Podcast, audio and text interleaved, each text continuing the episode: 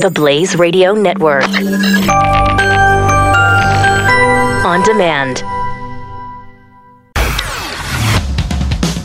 Welcome to a discussion of radical fundamental principles of freedom, rational self interest, laissez faire capitalism, and individual rights. The Yaron Brooks Show starts now. Hey, everybody. Welcome. I'm hoping you're having a good weekend. I'm uh, sitting here in my hotel room in Atlanta, Georgia, uh, where I'm broadcasting the show today. I spoke yesterday at a conference here uh, for students, about 150, 60 students. Uh, you know, really, really great event. It was a lot of fun. Uh, and in the meantime, you know, we keep tracking the news and, and watching going on in the world. And I have to say, it's nuts. The, the, the, the, the country is just crazy.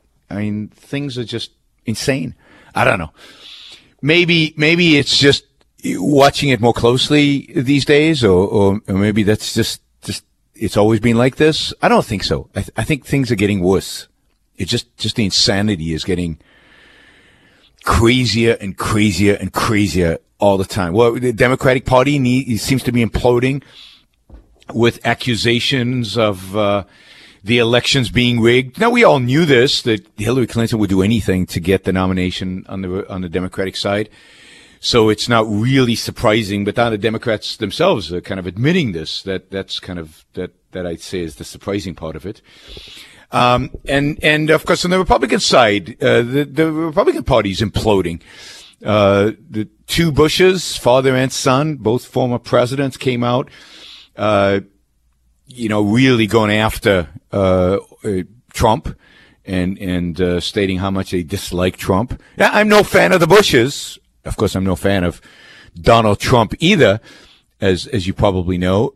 but it just it, it it's more illustration of how of the insanity of of just both political parties uh, are imploding. I still think, I don't know, nobody nobody is listening to me, but I still think we need a third party in this country. And yeah, I know if we have a third party, the, the, you know, it'll probably hand it over to the Democrats or whatever. Or who knows what the realignment is going to be. So many of Donald Trump's policies come from the left that um, you know, we need a realignment of politics because what we have today is so, it's just, it's just nutty. And nobody, nobody in politics today actually represents America. Nobody in politics today actually represents the founding principles or the Constitution or what this country really represents. Nobody on the political map today represents anything close to, you know, free markets, to capitalism, to, to, uh, what we've traditionally thought of as uh, as as America, individual rights. Nobody talks about that, and and we'll we'll cover a few topics that that show that. Although uh, I'm just so sick of politics. Um,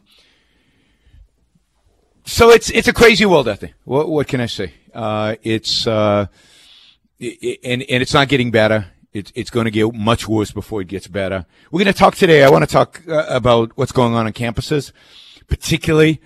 I don't know if any of you have been following what's going on, on, on at Reed College, Reed College in Portland, Oregon, uh, one of the best liberal arts uh, colleges in the country.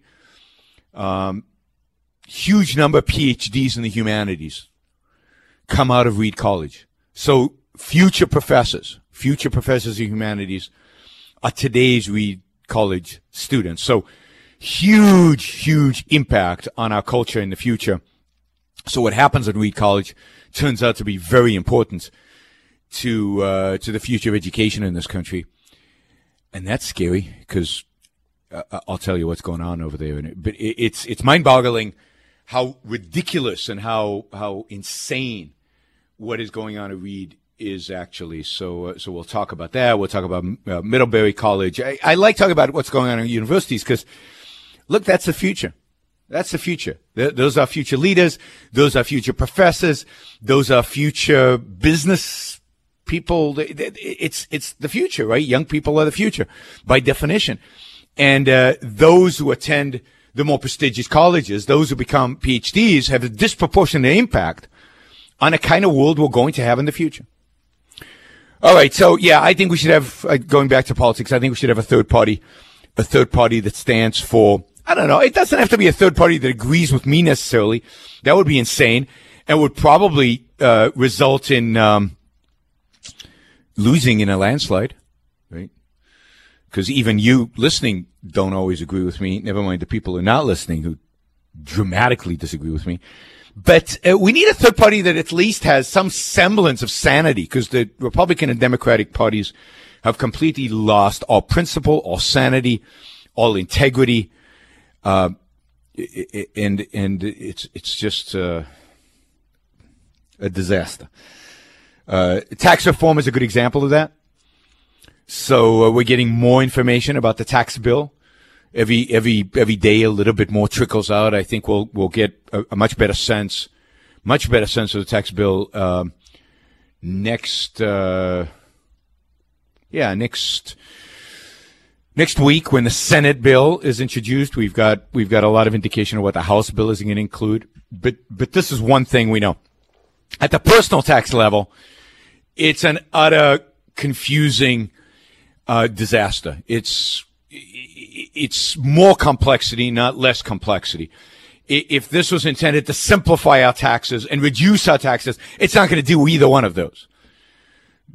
This tax bill is going to massively complicate our lives. It's going to create more ways to game the system. It's good, you know, which might be good if you if you can pay for a high priced accountant who can help you do that. And it's going to increase taxes on many people. It's not going to tax rate. It's not going to cut taxes for uh, the wealthiest Americans, uh, where you get the most benefit from cutting taxes, because the wealthiest Americans tend to do what with the excess money they have. What what do you do if you have a lot of money? What do you do with excess money you have? You save it because you can only consume so much. So wealthy Americans are the ones who save. And that's what you want.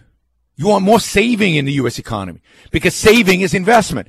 Investment is job creation. Investment is increased opportunities. Investment is increased economic growth. Investment is what drives the U.S. economy. Saving is what drives any economy. But no, this tax bill is to a large extent driven towards increasing consumption and not increasing saving, which is nutty uh, and and uh, is is destructive to the long term health of the U.S. economy. But long term, there's a word politicians have no idea what to do with. Long term, who cares about the long term? You know, they, they think in terms of two years or, or six years, or, or maybe one year. I don't know. They certainly don't think in terms of anything approaching, uh, you know, the long term so uh, yeah, we have a, a completely insane, uh, you know, ridiculous tax uh, proposal that is is going to be introduced. Uh, complex. The only good part of it, you know, I have to say something good. The only good part of it is that they're going to cut corporate taxes. Corporate taxes are going to go down. Are going to go down probably to twenty percent. I think that's that's the one thing that's probably really going to happen. Uh, nothing else once it goes through the Senate and the House and everything else. Who knows what's going to appear in the final bill? But the one thing we know is the corporate taxes will be cut to 20%. That's good. Uh, but it's good for all the wrong reasons, for all the reasons, different reasons of what people claim. Actually, cutting corporate taxes does a few things. It, it, uh, it reduces prices in the economy, so it's anti-inflationary in the sense of price inflation because uh, it increases competition. Uh, if your profit margin uh, goes up, it gives you more, more opportunity to cut prices. Somebody in a competitive market will cut the prices and force everybody else to cut prices. So it actually reduces prices in the economy. And it turns out it raises wages. It raises wages uh, directly, again, because of competition for labor. So an interesting, and it actually does not increase profits over the long run. Profits come down. Competition drives profits down.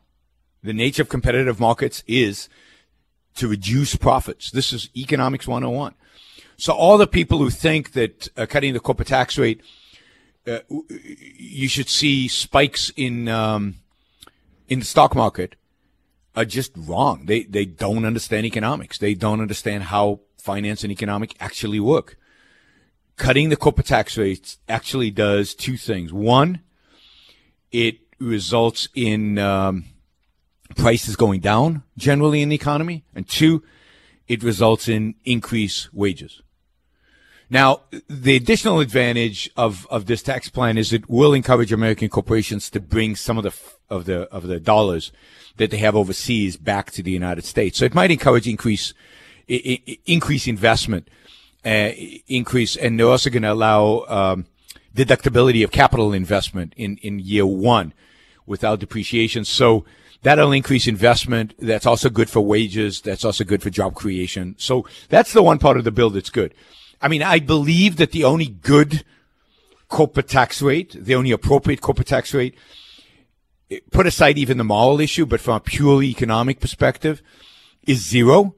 Again, because corporate taxes are passed on to consumers and to, and to workers, the only legitimate corporate tax rate is zero. Uh, and, uh, if you want to tax workers and if you want to tax consumers, make it explicit. Have a, you know, have a, uh, a sales tax if that's really your goal. But of course, politicians love hidden taxes, which is what a corporate tax is. And everybody loves, everybody loves to tax corporations because they're kind of evil and they're bad. So it's easy to tax corporations, but the fact is corporations don't pay taxes. Only individuals pay taxes. And it turns out that the individuals who actually pay the tax are not even shareholders. The individuals who actually pay the tax are consumers and workers, and the people who benefit when the tax is cut are consumers and workers. So, uh, yeah, so that's a good part of the tax bill. So, you know, once in a while I see something positive about what's happening in politics, but it's, it's pretty unusual because so little good happens in that world. All right, we're going to take a quick break uh, to pay the bills. Uh, you're listening to Yaron Brook Show on the Blaze Radio Network, and we'll be right back after this break. PhD, author, media contributor. This is the Yaron Brook Show, the Blaze Radio Network.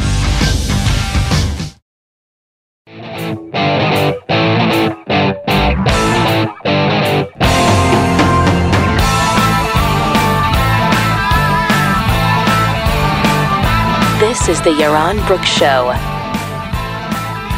All right, we're talking about the insanity in American politics, but insanity is great on American campuses. We'll get to that. I, I want to say something about something a little bit more about taxes and, and what a uh, what a proper tax simplification, tax reduction, tax elimination would be good. Bill would actually look like, and then why I think taxes, and this might come as a shock, uh, are not that important in in in the from an economic perspective in terms of what the United States is looking at. So what would a tax bill look like? Well, first, it would be flatter and it would be simpler. The amount of lost wealth devoted to figuring out loopholes and deductions and exclusions, paying tax accountants, and I hope my tax accountant is not listening to this show. Um, to paying tax accountants huge amounts of money to figure out how to minimize our taxes and how, how to, how to, how to just not even minimize our taxes, how to just figure out what taxes we're supposed to pay by law. And I'm not sure there is such a thing because I think it's all ambiguous. And partially we're probably all violating the law at some point because of the complexity of the system. So many regulations the government puts together and tax code the government puts together are purposefully done in a way that you're always in violation. So they can choose when to go after you and when not to go after you. When you're a criminal and when you're not a criminal. They get to decide. You know, it's, it's, it's, this is ex- the violation of the rule of law. Laws are supposed to be simple so that anybody who has to abide by the law can understand them.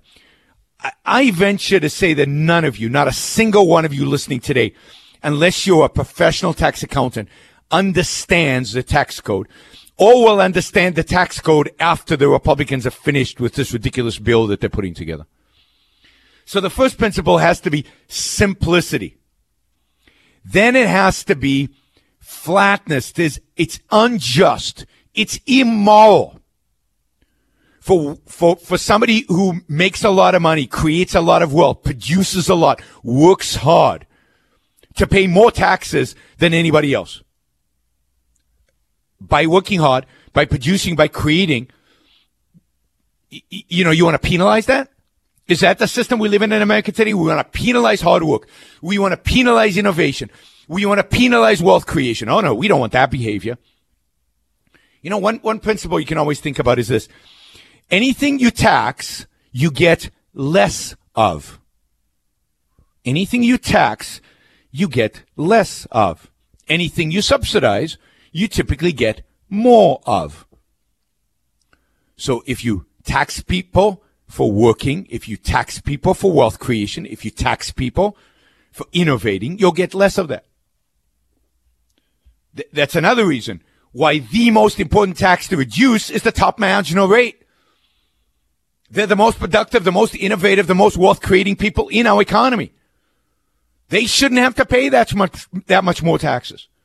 They already contribute so much to all of our lives by creating the wealth that we all enjoy, by creating jobs that we all benefit from. Their taxes should be cut first, deeply, as much as possible. So, simplicity and flatness not happening in this tax bill. They're, keeping the top marginal income tax rate at 39.6. They're increasing the complexity. They're, they're decreasing some of our deductions, but not completely to zero.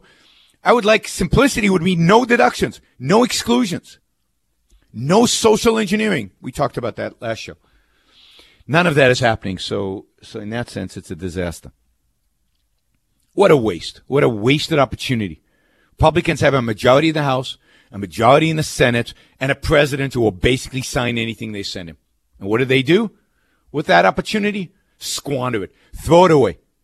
Do nothing with it. Just like they do with Obamacare. Nothing. Right? And then, second point is that from an economic perspective, even from the perspective of the role of government, taxes are not that important. What's really important is government spending.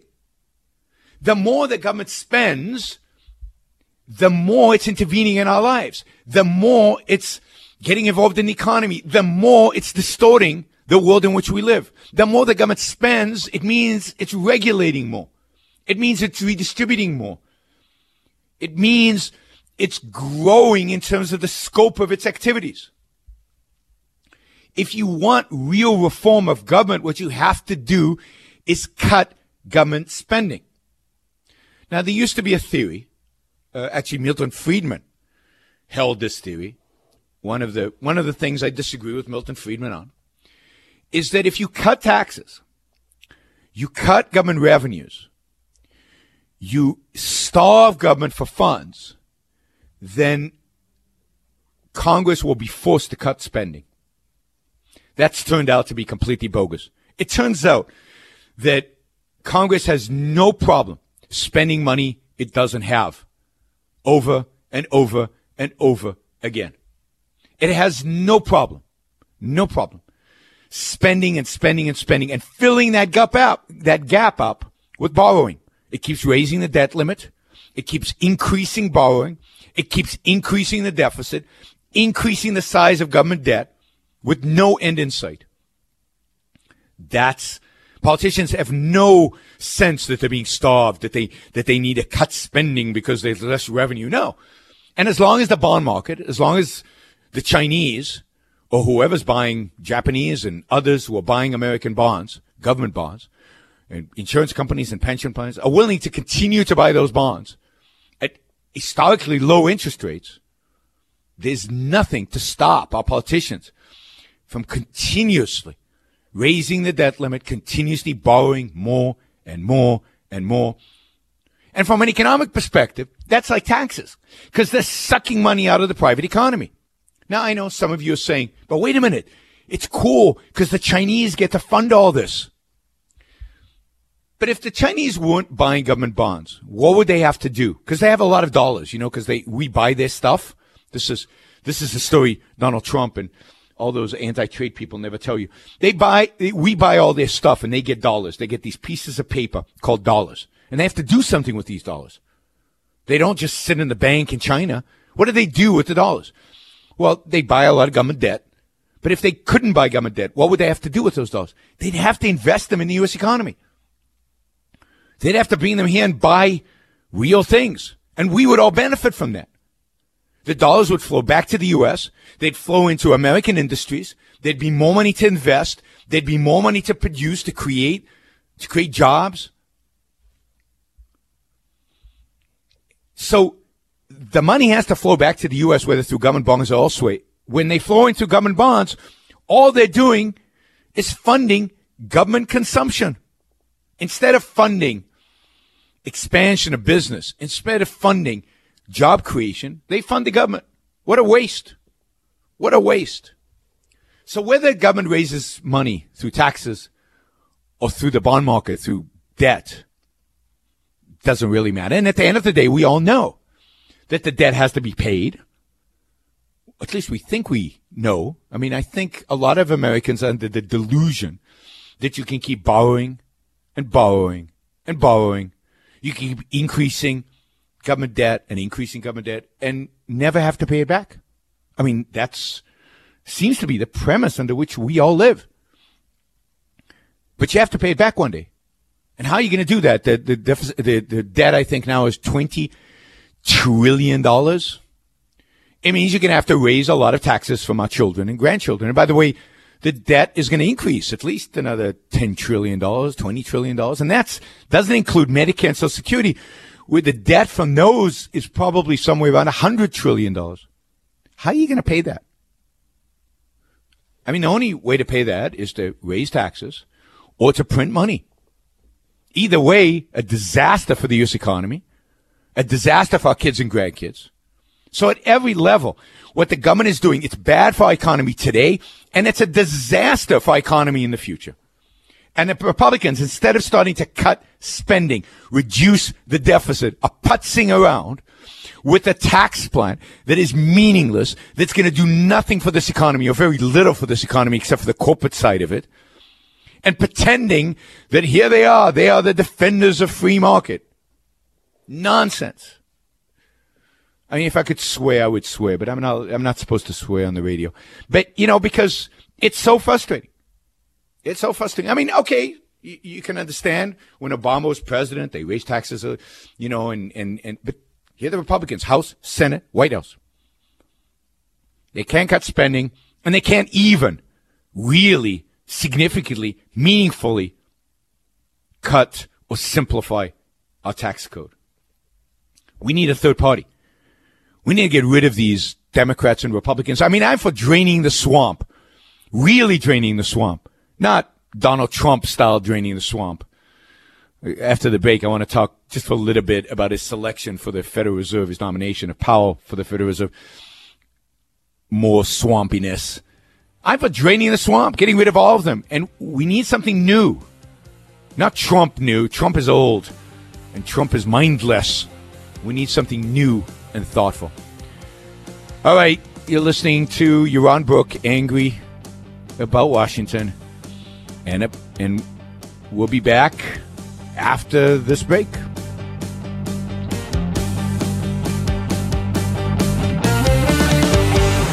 Yaron Brook on the Blaze Radio Network.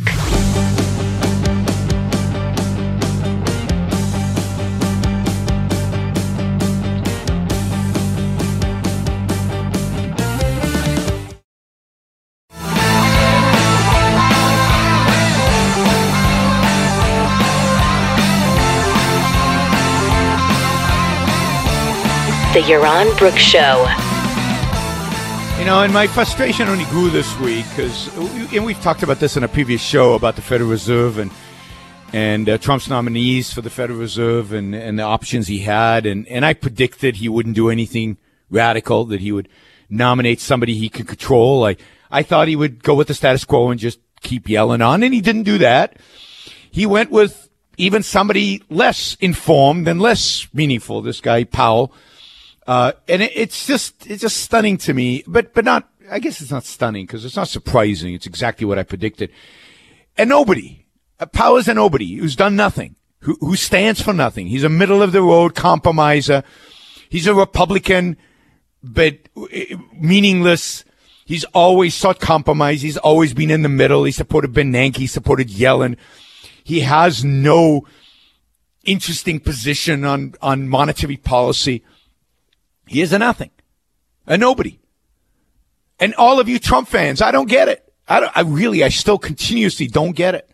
When he continuously proves that he's not, doesn't believe in free market, he doesn't believe in, in, in limited government. He is a big government, you know, uh, central planning, central planner in charge. He is the swamp.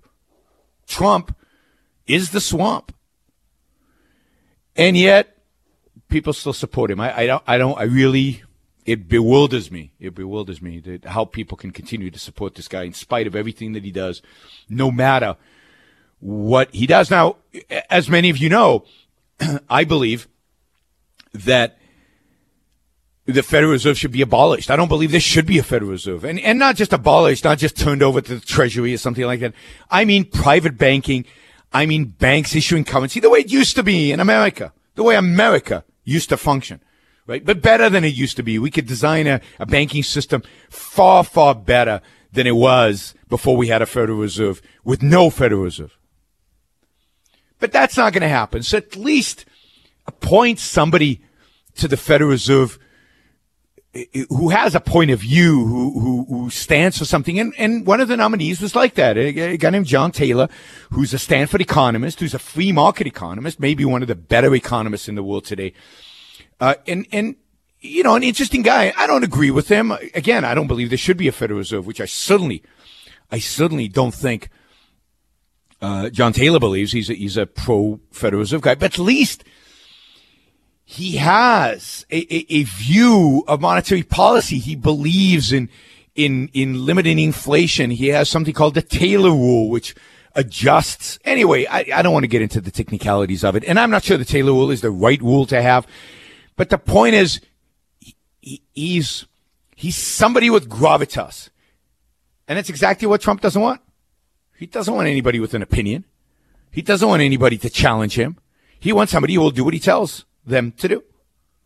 And so much for the Fed, for the Fed's independence. Now, let me just address one quick issue on the Fed.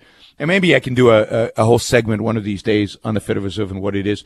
But I know there's a certain percentage of the listeners out there who believe that the Fed is a private institution and is run by private bankers for the benefit of private bankers. And there's a whole conspiracy theories around it, maybe even by Jewish bankers. That, that, that's the ultimate, right?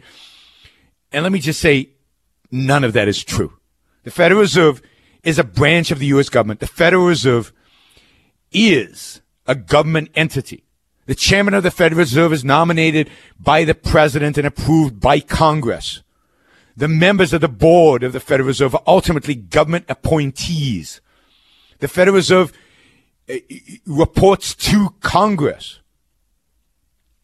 It is a government entity. It's supposed to be relatively independent, but it is beholden to the president and to Congress.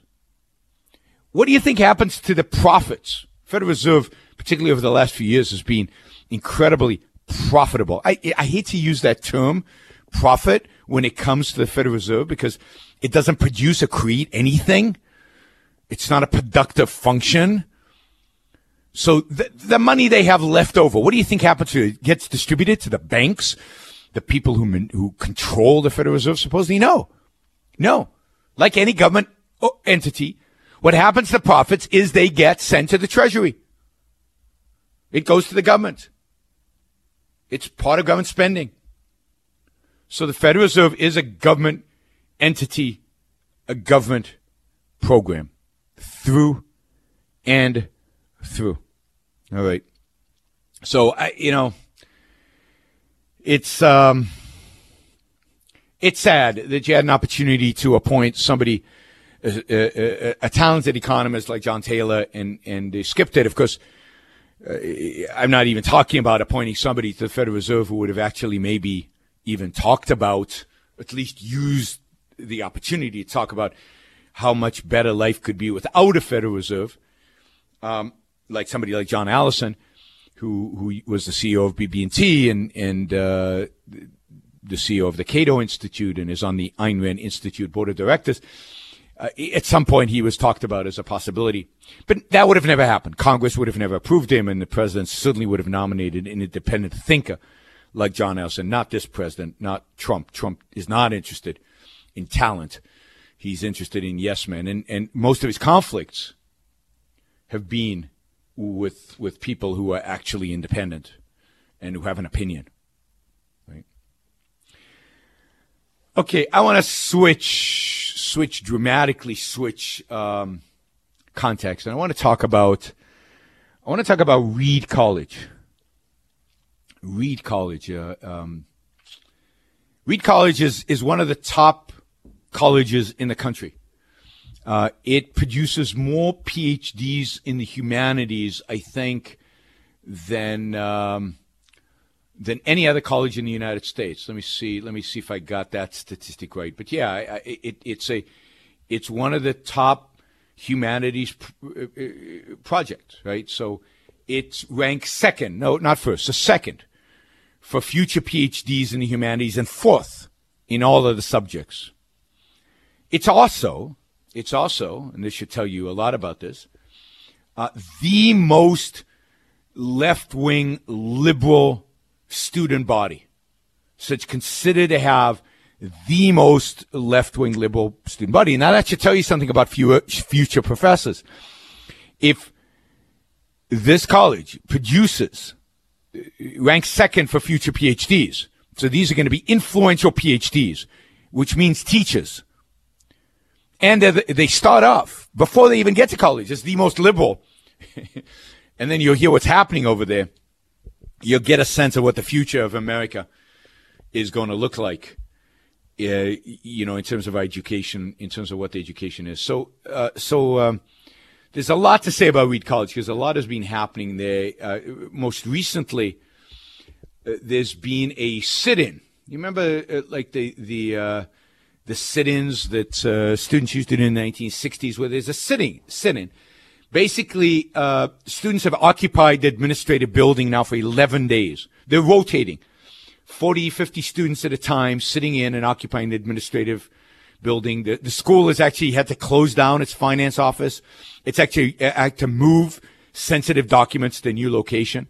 Of course, the one thing that the administration is not considering is bringing the police and dragging these students out and maybe putting them in jail, that would be that would be assertive and that would be violent. And oh my God, you can't do that.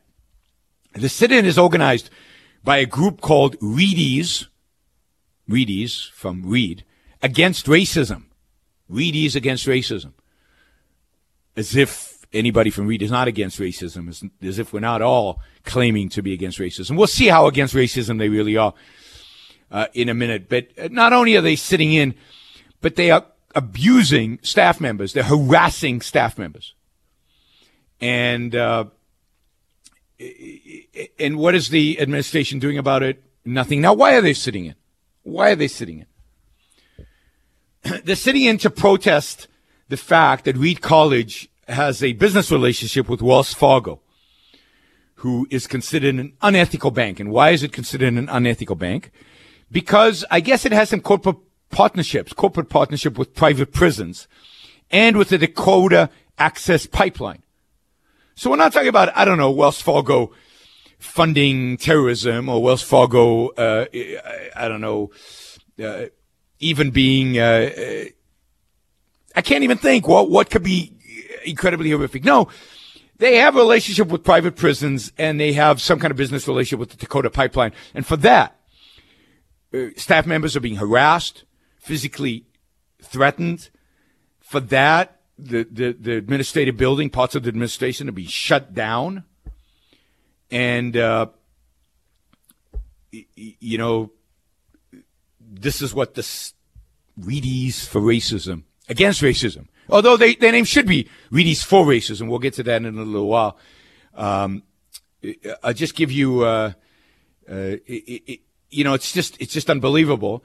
uh, you know, they, that they, they, they claim that the relationship that this school has with Wells Fargo is racist, um, and that it harms brown students and black students and creates potential for the system to be continuously perpetuated, the system of racism, institutionalized racism. Why? Because Wells Fargo has a business relationship with private prisons and the Dakota Access Pipeline. How does that have any impact on brown and black students? Nobody says. I guess because brown and blacks are, uh, are, disproportionately in the prison system or something like that. I, they don't explain it, right? They don't have to explain it. They declared Wells Fargo as a racist organization and therefore having to do anything with them is banned. And all they have to do is declare it. Any explanation would be oppressive to them. And I'll explain why any explanation will be oppressive to them. These people don't have to explain anything. When we come back, we have to take a quick break here. You're listening to Yaron Brook Show on the Blaze Radio Network. This is the Yaron Brook Show, the Blaze Radio Network.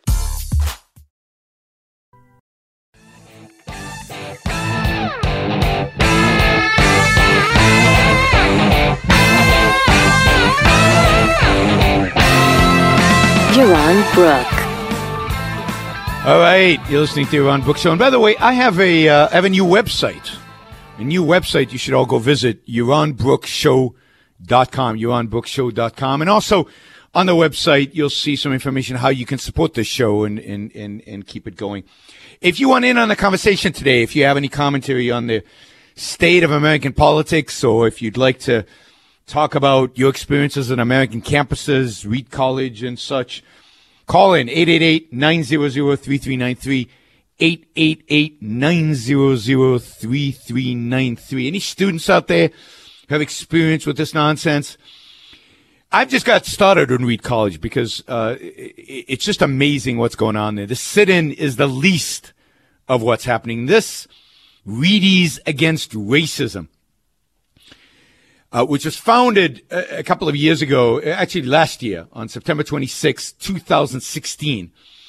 Uh, it was a response to the police shootings and a, a Facebook post.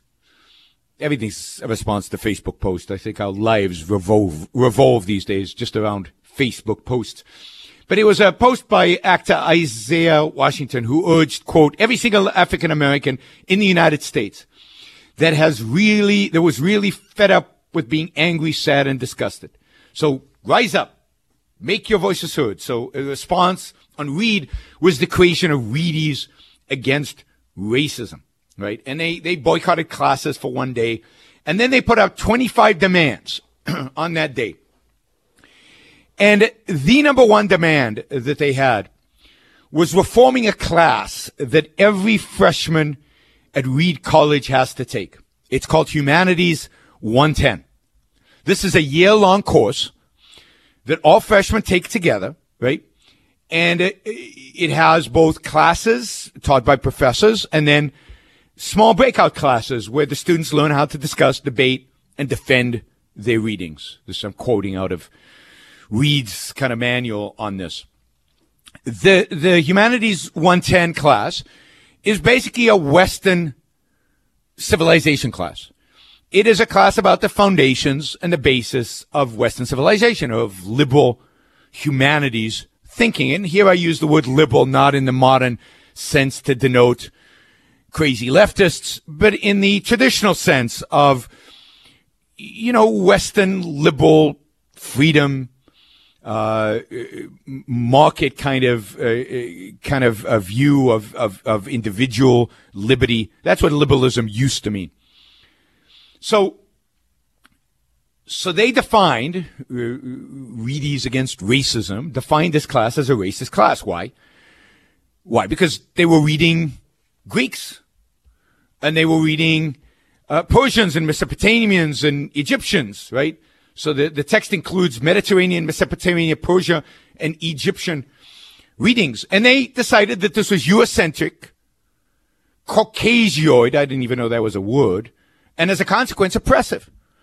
It was offensive to students of color. One, uh, one of these, uh, Against Racism, quotes as saying, it feels like a cruel test for students of color. It traumatized my peers. They're traumatized by reading Plato. They're traumatized by reading Aristotle.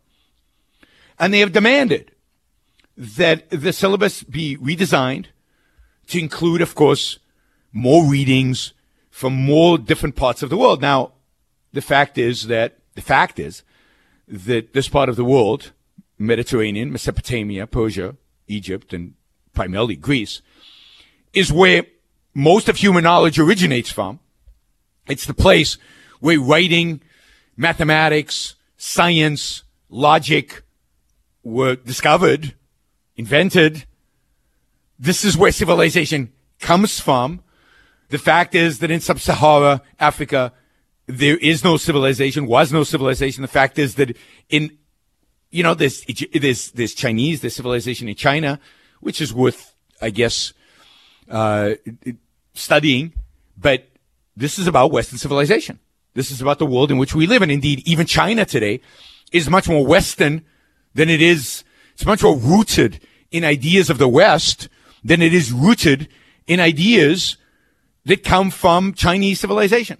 So the most important ideas that we understand today are Western ideas. Now, Western ideas happen to be the best ideas. And, and let, let's, let's define what best means.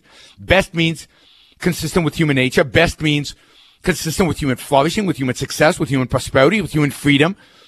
Those are the right ideas to be studying. Good for humanities 110. Good for Reed College having a, a, course on Western civilization. Indeed, some universities, some universities don't have a course on Western civilization because of opposition from either faculty or students. So here's Reed College, one of the most liberal colleges in the country, actually teaching students about Greek civilization, getting students to read the pre-Socratics and Plato and Aristotle and the great plays and studying the, the art of the, of the Greeks these are the foundational ideas that all humanity benefits from, no matter what skin color you have, no matter what your ethnic origin is, no matter where you come from. The only good ideas, the only pro-life, the only pro-human flourishing ideas come from this Western tradition. They come from, they originate with the Greeks. The Greek philosophy. Philosophy was discovered as a field of human study by the Greeks. No, this is racist. I don't even know that the Greeks, the original Greeks, were, were whites in a sense that we understand that term today. I don't know what white even means, but you know, because it's a it's a complete fiction. The exact genetic makeup of the Greek of the of the historical Greeks is not the same makeup of the Greeks today. Who knows? They, they were, they, they were probably an Asian tribe. Somewhere from Central Asia. But who cares? Who knows? What difference does it make? You're not studying their genetic makeup. You're studying their ideas. Ideas are not racial. Ideas are not genetic. Ideas are not about ethnicity. This is why I say Reedies against racism are really Reedies for racism. They are racists. Because any attempt to identify the ideas of a person with his race, not study certain ideas because of the race of that person, not study Aristotle because he was so-called supposedly white, is racist. Any attempt to place race as a primary or as important in any way is racist. Racism is the, the primitive, barbaric, collectivistic idea that says that what defines you is not your character. What defines you is not your ideas. What defines you is not who you are and what you are as a human being, but what defines you is your genetics. It's a disgusting ideology. It's a disgusting ideology that these leftist students have completely, utterly, unapologetically embraced in totality. I cannot think of more racist people today than these. Now, they are racists on the right as well. But these racists make those racists on the right in, in many ways possible. All right. So they oppose, they, they oppose this humanities class and uh, they have uh, they've occupied the building and they occupied libraries and they've they've uh, they've disrupted class more than 60 times we're going to take a, we've got the news break coming up here so i'm not going to get too far into this but when we come back from the break i want to go deeper into what they're actually doing how they're intimidating faculty members intimidating students they're using violence how they're taking over classes and what they're doing to disrupt these classes. It's fascinating and disgusting at the same time. Uh, so stay tuned for after the break. You're listening to Yaron Brook Show on the Blaze Radio Network, and we will be back.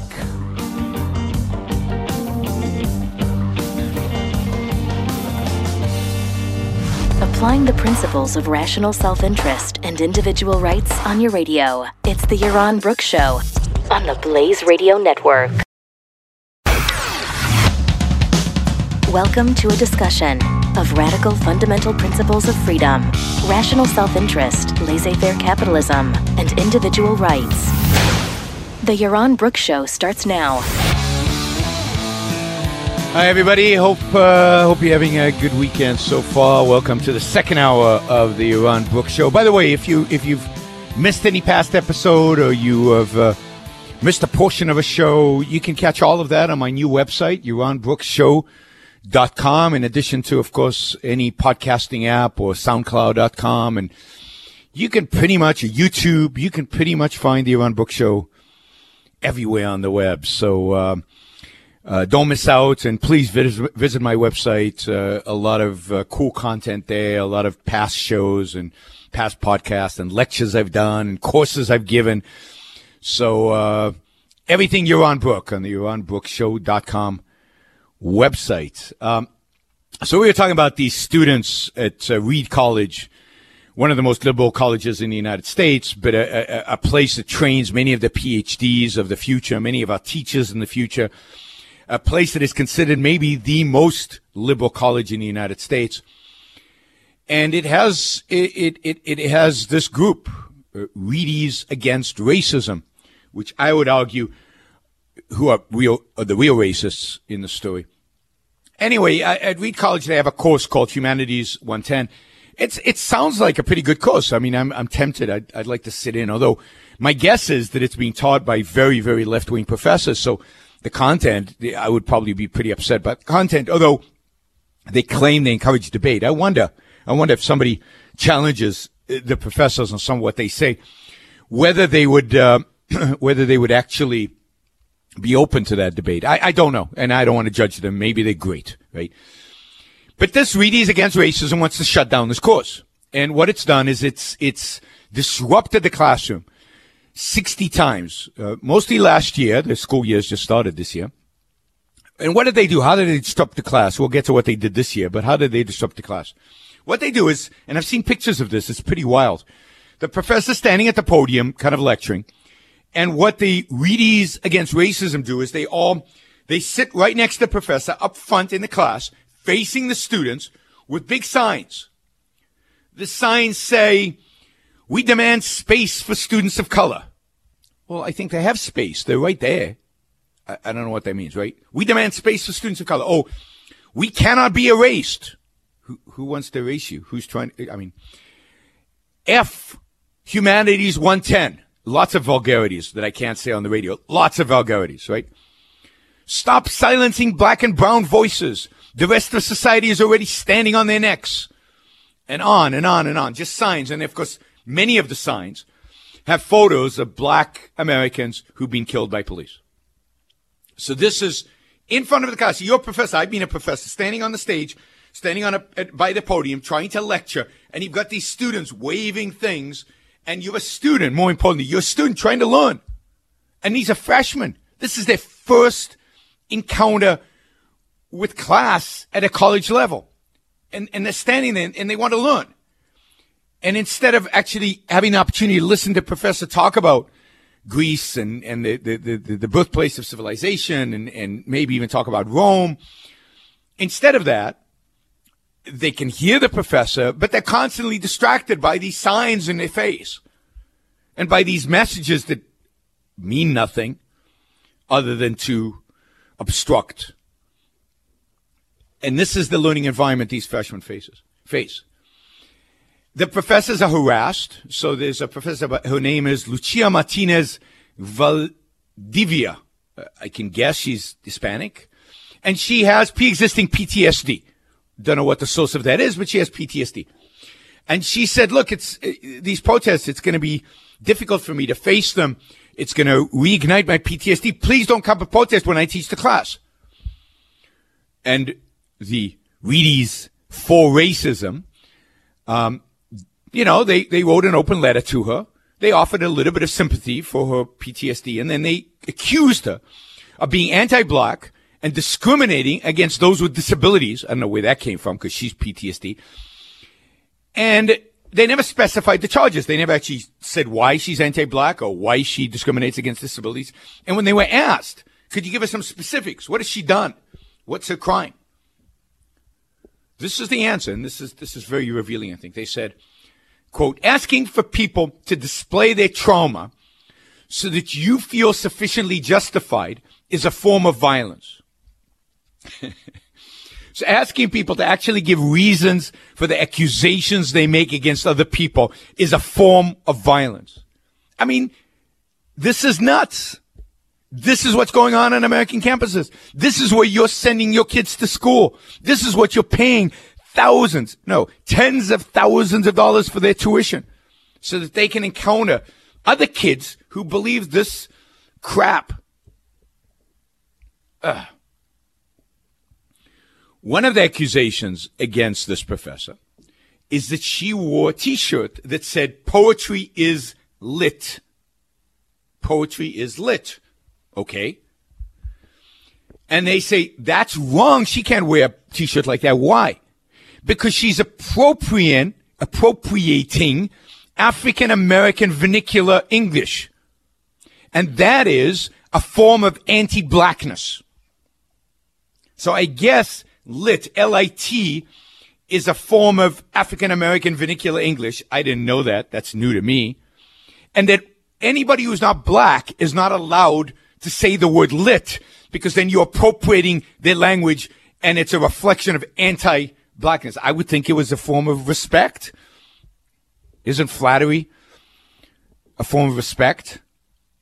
But yeah, I mean, now there's this big thing. You can't dress up like somebody from a different ethnic group. You can't listen to their music. Oh, I've got a, I've got a great one about listening to the music. So there was a dance at this, there's a party at this, um, at Reed College. And I guess they were going to play some music sung by, it was uh, uh, by black people, right? I guess. I mean, a lot of the popular music is such. So the Reedies for Racism put out a declaration saying, and, and I'm quoting, this is what they wrote.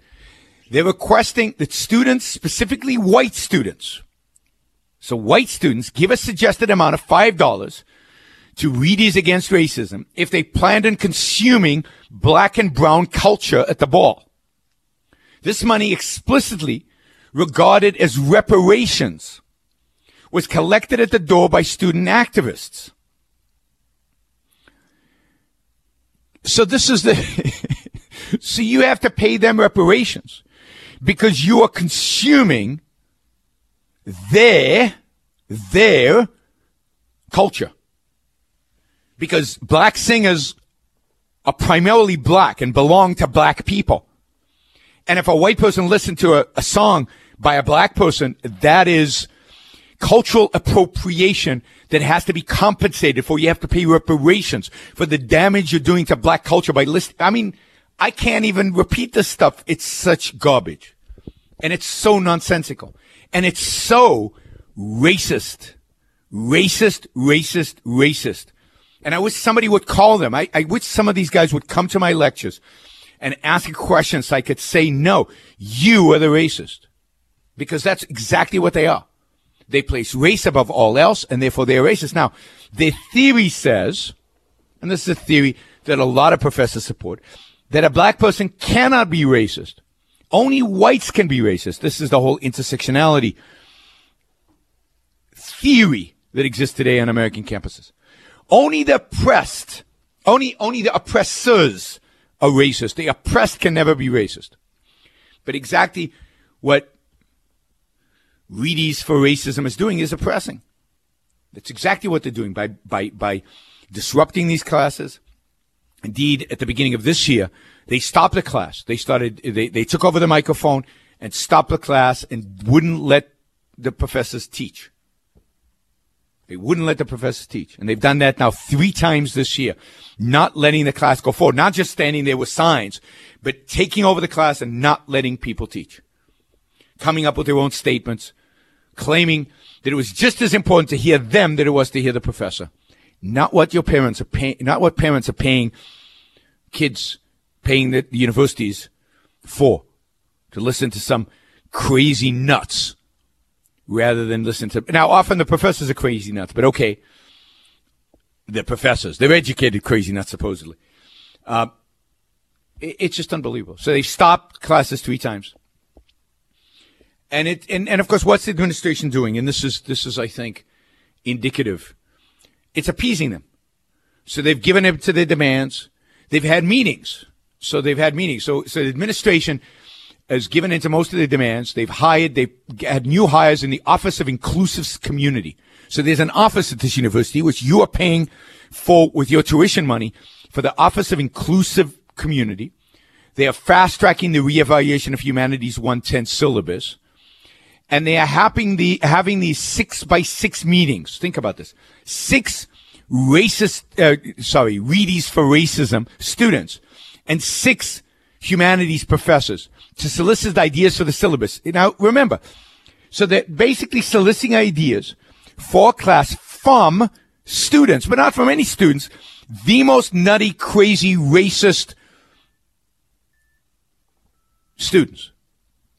Now, it turns out that the, the meetings have ended because the students were, were offended by the fact that the faculty members were insisting that like Aristotle be included in the new syllabus, and, and they found it to quote that they were forced to sit in hours of fruitless meetings listening to full-grown adults cry about Aristotle, the most important philosophy in human history, philosopher in human history.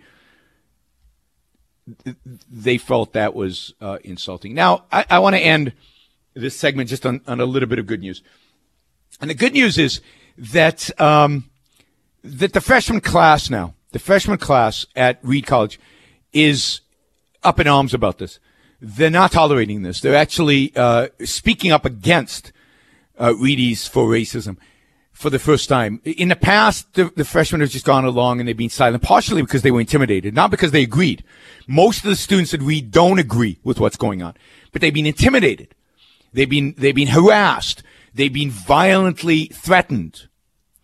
This freshman class is standing up for them. And indeed, Reedies for Racism has seen a dramatic decrease in their, uh, in the number of people affiliated with their organization. So the good news is maybe, if, if we look across American campuses, the good news might be that there's a rebellion against the craziness, that students, from the students, are standing up, and even the faculty. So one of the faculty members published a, a editorial in the Washington Post attacking Reedies for racism. Students now are standing up. Maybe, maybe, maybe, maybe. All of us talking up against this issue. All the free speech issue, uh, campaign that the Ayn Rand Institute and many others have been engaged in over the last year or so. Maybe it's finally starting to resonate. Maybe, maybe, maybe one can hope on American campus now there's a backlash against the sheer nuttiness of what's going on. And then we can go back to the regular nuttiness that is American campuses. But the, the, the, the craziness that's been happening recently on some of these universities, not on all of them, but some of them, maybe that's declining. Maybe there is some hope. All right. You're listening to the Yaron Brook Show. We're, uh, we're fighting against these trends. And we're going to be back. A lot more to talk about right after this break. Best selling author, prolific media contributor, PhD in finance. This is The Yaron Brook Show. The Blaze Radio Network.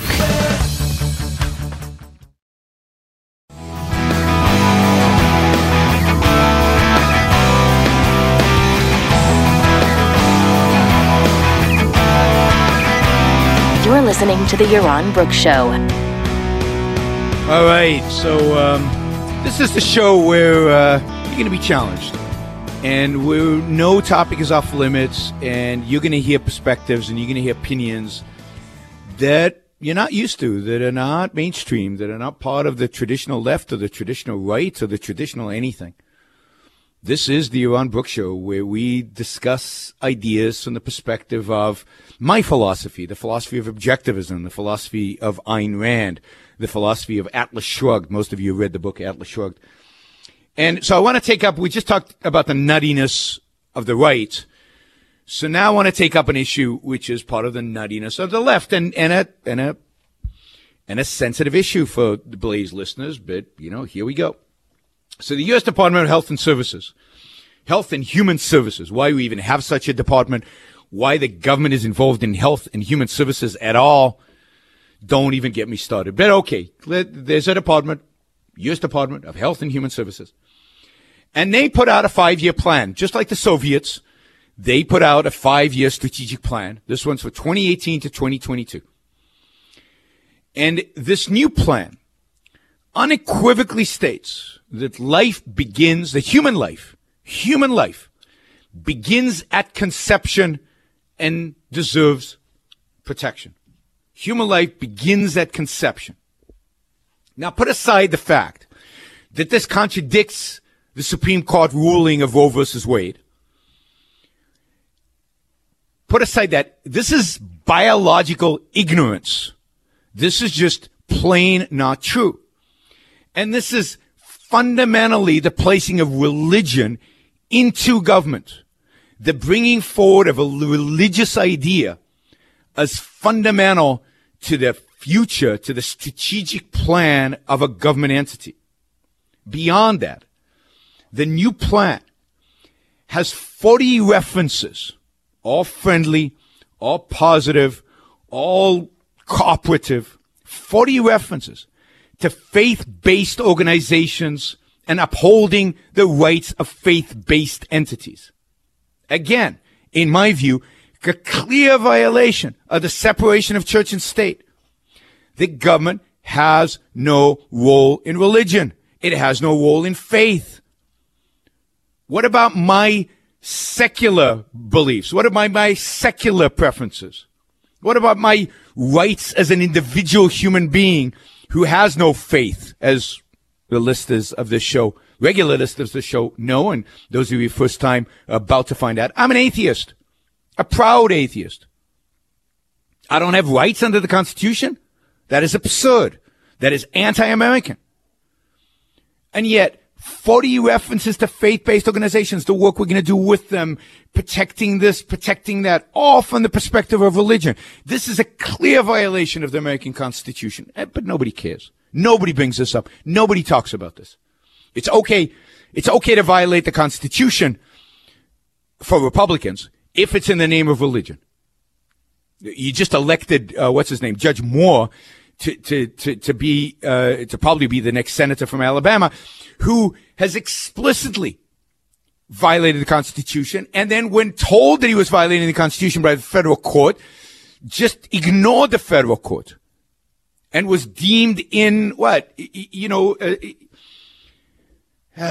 I mean, talk about disrespecting America, talk about disrespecting the flag, talk about disrespecting the principles on which this country was founded. Judge Moore is disrespectful of all of those things.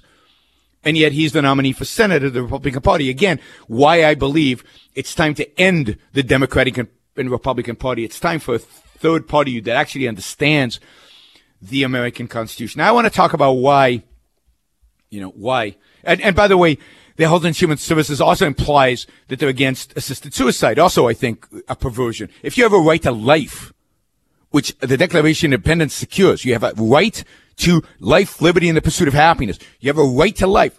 which means you get to decide how to live your life. That also means, has to mean, that you have a right to end it.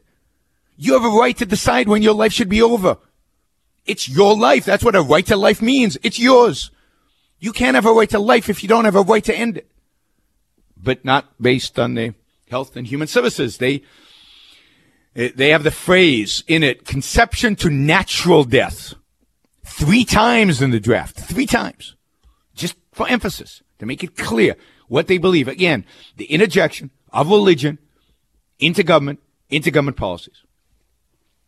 But I want to say a little bit about this idea of human life beginning at conception, which I think is just scientifically wrong. Now, think about this in a laboratory. Put aside sex. Think about it in a laboratory where human eggs are fertilized almost every day for in vitro, in, in vitro, outside of the human body. The human egg is a single living cell. And sperm is a cell. Now, this single living cell, the, the, the, it's, it's, it's a cell like a skin cell, like any cell in your body. It's not a human being. It's a cell. It's alive, but it's not human life. Now, when it gets fertilized by the sperm, what it becomes is a one cell embryo, not a human being, just a, a single cell entity. We are not single cell entities. And, you know, the egg and the sperm were already alive separately, and now they're together, and they're still alive. But again, not human. Nearly 48 hours pass from the time the sperm first binds and enters the egg until the first cell division, and now you have two cells. 48 hours. 48 hours is just one cell. That's not human life. Now, these two newly formed cells then have the potential, the potential to give rise to a human being only if they can be implanted into uterus and properly nurtured in that uterus and, and, and that there's no, there are no problems. 50%. 50% of normal embryos, whether implanted or naturally conceived, 50% of them don't make it. Don't make it. And when they don't make it, that's not death of a human being. That's cells that didn't divide enough, that didn't, it didn't work. But it's still a clump of cells. It's not more than that at that point. All it is, all an embryo is, is a collection of stem cells, each of which has the capacity to grow into any part of the placenta or into fetal tissues and organs. But it's not human life. It's not human life. To define it as such for the, for the Health and Service Service, Human Services, is just an attempt to bring religion into its policymaking. It's an attempt to justify restricting certain forms of contraception. I don't understand how you can limit contraception. What kind of, you know, uh, the, what kind of attitude limits the ability to control whether during sex you have children or not? You have, you know, you ultimately get pregnant or not. And to restrict abortion. That's the only purpose of this. And restricting abortion is goes against Supreme Court rulings. So look, and and ultimately, this is going to be restrict the ability to have in vitro fertilization. What happens to to uh, you know IVFs or or, or, or, or that are discarded? Is that is that murder? Are you destroying human life when you destroy uh, uh, just a, a these cells that have been conceived outside of the human body? Really? Is the after, you know, the day after pill, is that murder? Really? It's no human life there, guys. I know. I know. All right, you're listening to Yaron Brooks Show, where we don't shun controversy, and we'll be right back after this break. You won't hear traditional political views here. This is the Yaron Brooks Show on the Blaze Radio Network.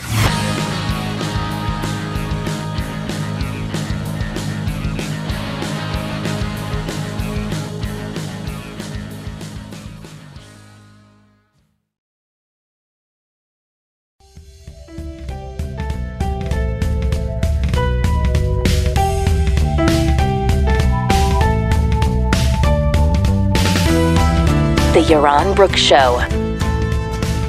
All right, you're listening to Yaron Brooks Show, where we take on all these issues: nuttiness on the left, nuttiness on the right. And look, while the nuttiness on the left is is in you know so so out- outrageously obvious, I consider the nuttiness on the right as just as dangerous. And I'm sorry, religion has no place in politics. You don't want to use contraception? Don't use contraception. You have every right not to use contraception. But the idea that you can force me not to use contraception is absurd. You want to um, ignore science and ignore facts and define life, human life, as starting at conception. Do it. Don't use in vitro. Don't use contraception. Don't have an abortion. Fine. You don't get to dictate that for me. You don't get to tell me how to live my life. You don't get to tell me what values I should pursue. You don't get to tell me when I'm on the side of science that the clump of cells that is an embryo suddenly in the first three months of pregnancy is a human being and should be treated as a human being. It's not and it shouldn't be. It's a potential, but it's not. So you can have a debate, I think, over abortion in the final trimester, but you cannot have a debate over abortion in the first trimester. There's nothing approximating murder in abortion in the first trimester. There's nothing about the fetus in the first three months that is human life. It's a potentiality, not an actuality. And, you know, in that sense, the right is trying to violate my rights. And, and we talked about in a previous show, we talked about religious freedom. And it's the same thing. When, when, when you give, when you uh, write laws that provide uh, those with a religious conscience special rights or, or maybe freedoms, which, which they deserve, but you deny those freedoms from somebody who does not share their faith. That is discrimination.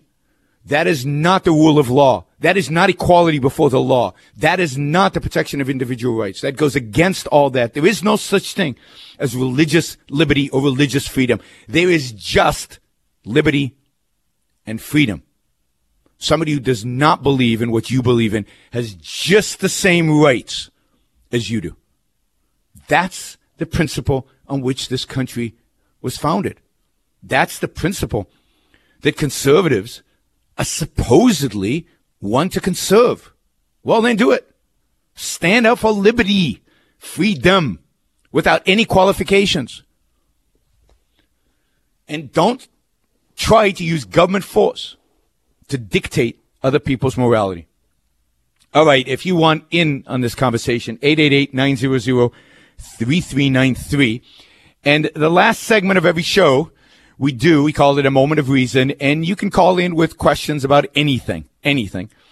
Uh, so, uh, uh, call in 888-900-3393 and you can ask me anything you want and I'll take your question in the last segment. I know Tyler, Skyler has called in and he's going to wait patiently till that final segment because his question is not about something we've covered. Although I, think it was Skyler in one of the comment sections online said that I, I, I was not, I was not, uh, correctly understanding what lit means in, um, uh, in poetry is lit, because, uh, you know, I'm not part of, I guess, popular culture. So I don't get what lit means. And lit doesn't mean literature. What lit means is cool, uh, exciting, thrilling, you know, in, I guess, rap culture or whatever. And, and it's misappropriation when some white dude like me uses that word, although I don't even define myself as white because I don't know, I don't know what that means.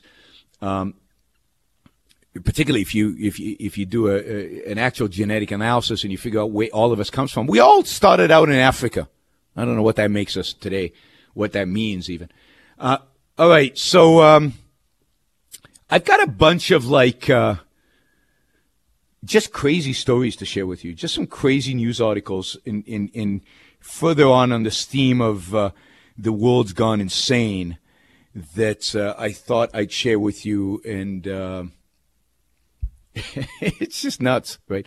All right, so you know how we have to replace all our lights with LEDs because that's how we're going to save the planet from, from, from global warming and it reduces the use of electricity and therefore reduces the use of CO2 emissions. And, and this is just a huge value and LED lights are pushed everywhere, right? I'm sure you have LED lights in your house.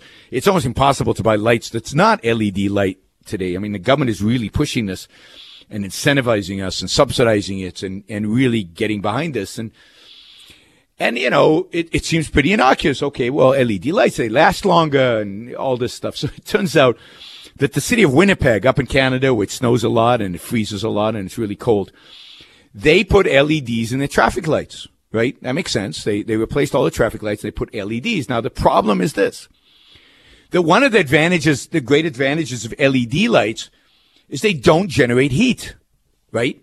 So that's why they're more efficient more expensive, but also more efficient because they don't generate a lot of heat. So they're not wasted energy. The energy just goes for light. And, and that's what defines their efficiency. Well, Winnipeg is cold. And not generating heat is a disadvantage when you're talking about traffic lights. Why? Because on traditional traffic lights, the heat, what the heat does is it melts the snow and ice that accumulates on the traffic lights. And in Winnipeg, it doesn't. So the ice and the snow are obstructing the ability of drivers to see whether it's green, red, or yellow. You can't see the light. There's too much snow in front of it, and it's not melting. So the city of Winnipeg has hired people, basically their staff, I guess, during snowstorms and when it's cold, which is pretty much all the time in Winnipeg. You know, they would really benefit from some global warming. They go around town to wipe clean the traffic lights. Now think about the efficiency, the energy saving, the enormous advantages of actually having human beings drive around town, uh, town in, in gas guzzling automobiles. I mean, to literally engage in manual labor of wiping the traffic lights clean. I mean, I don't know, more insanity. I mean, the world is going nuts. And, you know, what do we do about it? What do we do about it? I guess education, education, education. Do We talk about it, right? So we're going backwards. We're going backwards. Technology is consumes too much energy. So let's shut it down, right? Let's turn off electricity. Let's turn off our computers because you know what? It's, it's harming the environment. And, and to hell with human life. Who cares about human life? I see. I care about human life, not cells, not embryos. I care about human life. Human life requires energy. Human life requires consuming energy. Human life requires lights that melt the snow in traffic. Otherwise, people are going to die from traffic accidents. It's insane. The world is going insane. All right, so that's one example of of this uh, of this insanity. Whoops. What happened to Skylar? He he uh, he dropped off the call. All right, maybe he'll be back. He'll call back. All right. Um, all right. So that's that's LED lights, right? All right. Then you get you get Prince William. I don't know. He's like something to the throne. He's going to be king of England one day. That really important job of of ruling over the British Empire. Oh, I guess they don't do that anymore, do they? They, they, they don't believe in empire or ruling or anything like that. Anyway, he's going to be king of England one day, maybe. He's the Duke of Cambridge.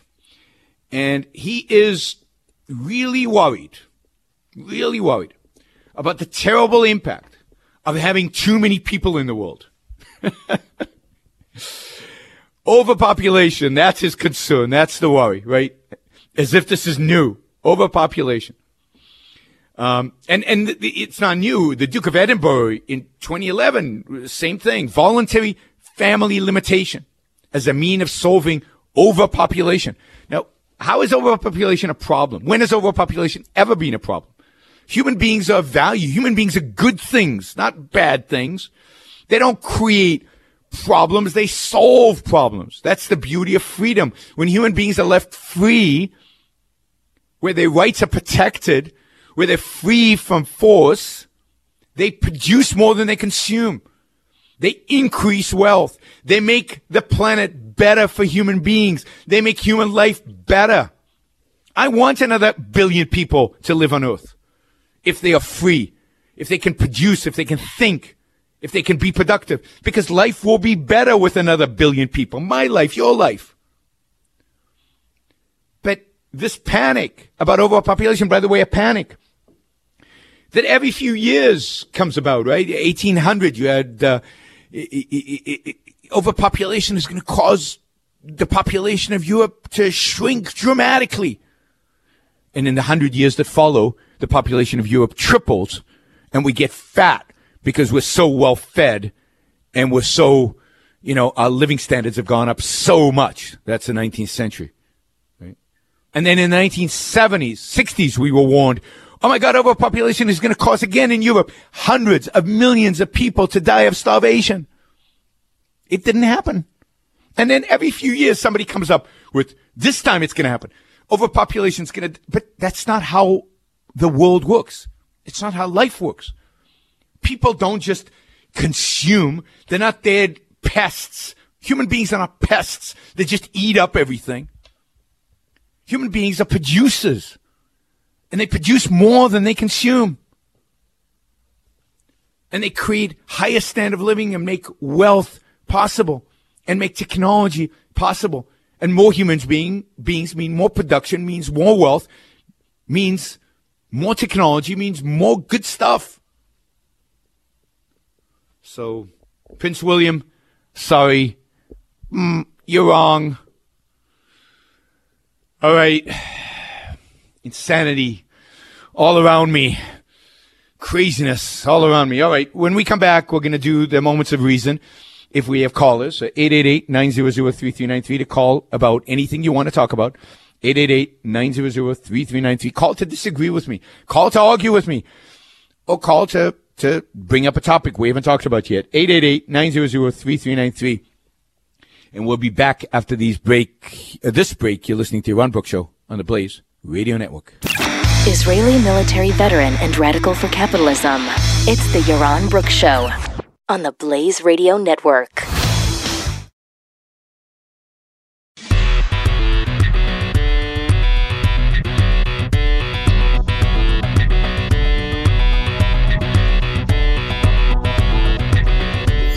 Yaron Brook. All right, I think we'll title today's show "The World's Gone Crazy, Left and Right." I don't know. I'll try and be in a better mood uh, n- next show. It'll be from uh, from London. And actually, the show after that will be from Warsaw, Poland. So you're to get, uh, if you follow the Yaron Brook Show, you get uh, you get me traveling around the world and uh, experiencing a little bit through the internet of uh, through the magic of the internet, a little bit of what uh, what I experience when I'm out there traveling around uh, around the world. You can also find everything that I do on the Yaron Brook Show, not the, just YaronBrookShow.com. And you can also support this show if you're so inclined. Uh, help us uh, Im- improve the marketing of the show, improve some of the technical aspects of the show, just help support uh, and what hopefully you're getting some value out of and uh, value for value. I believe in that. Win win. It's all about win win. All right. Uh, we have got a number of people. Oh, my wow. We've got like, how many people have we got now? We've got Mike, Skylar, Brian, and Izzy. All right, we're going to take Skylar first because he called a long time ago. Then we're going to go to Mike. Then we're going to go to Brian, and then we're going to go to Izzy. So uh, let's start with Skylar. Hi, Skylar. You're on the Yaron Brook Show, and you want me to talk Greetings, about Dr. Brook. greetings. And we don't have a lot of Uh, time, I'm so jump in with a question, and so I can Yeah, go to, can go to next one. Yep. Why is it that Mozart can compose symphonies at eight years old, and it usually takes a novelist in their 20s or 30s to compose a novel? Why? What is the, the fundamental difference between art from music and literature? Oh my God! Are you gonna you gonna kill my audience, Skylar? What are you What are you doing to my show? I'm just trying to bring it from from politics to aesthetics. There you go. Well, the fundamental difference is that uh, literature is conceptual. Literature is about words. Literature is about ideas.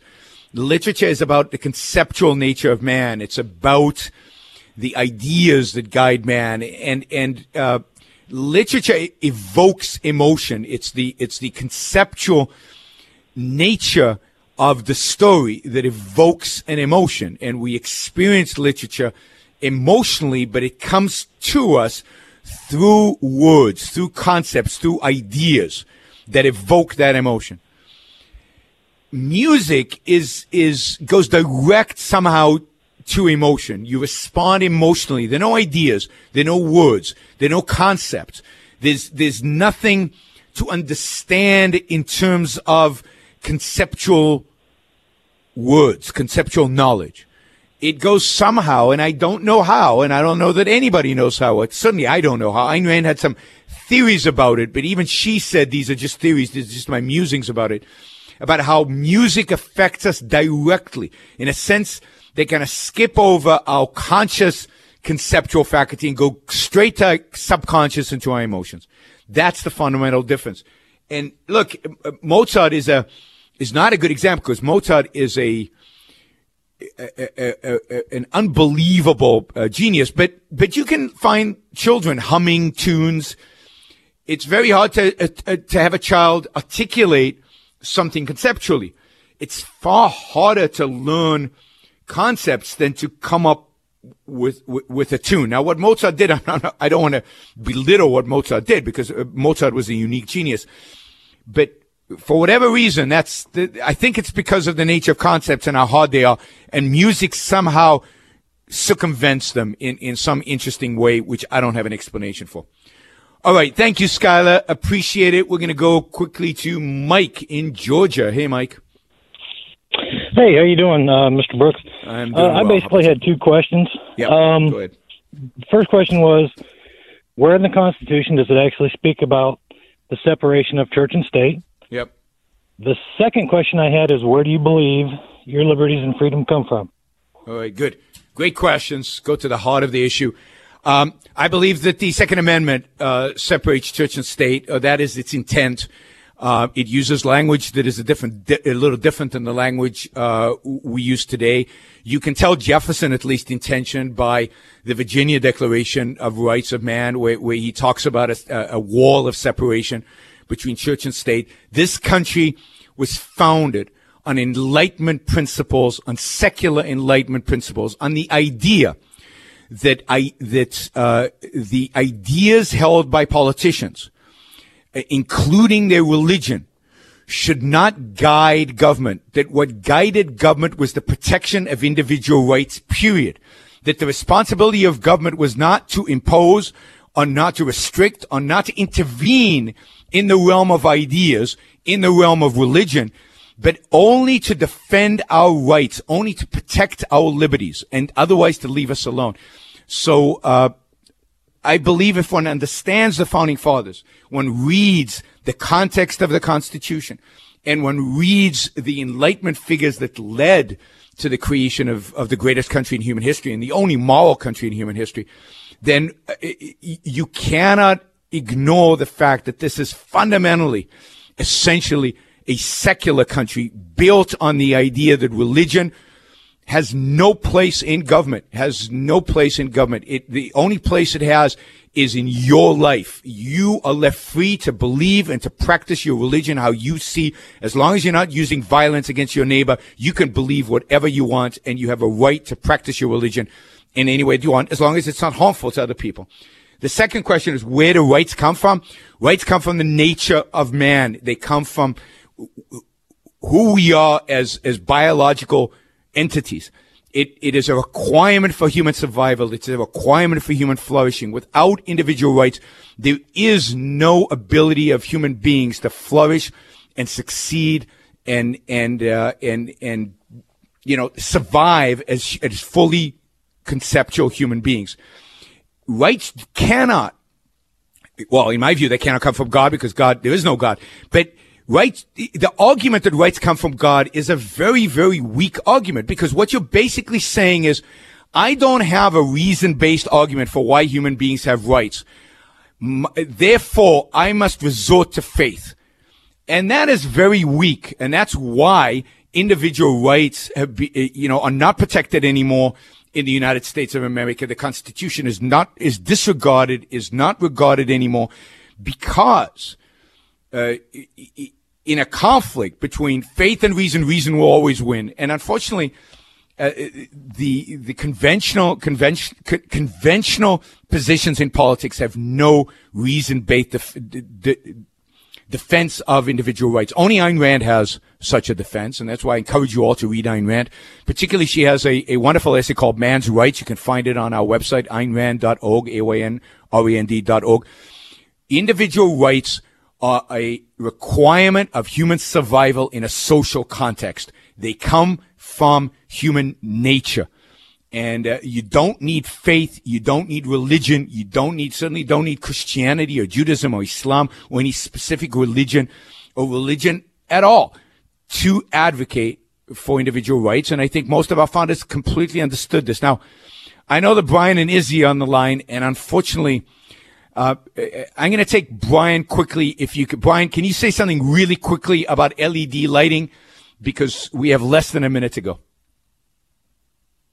Brian? All right, he's not there.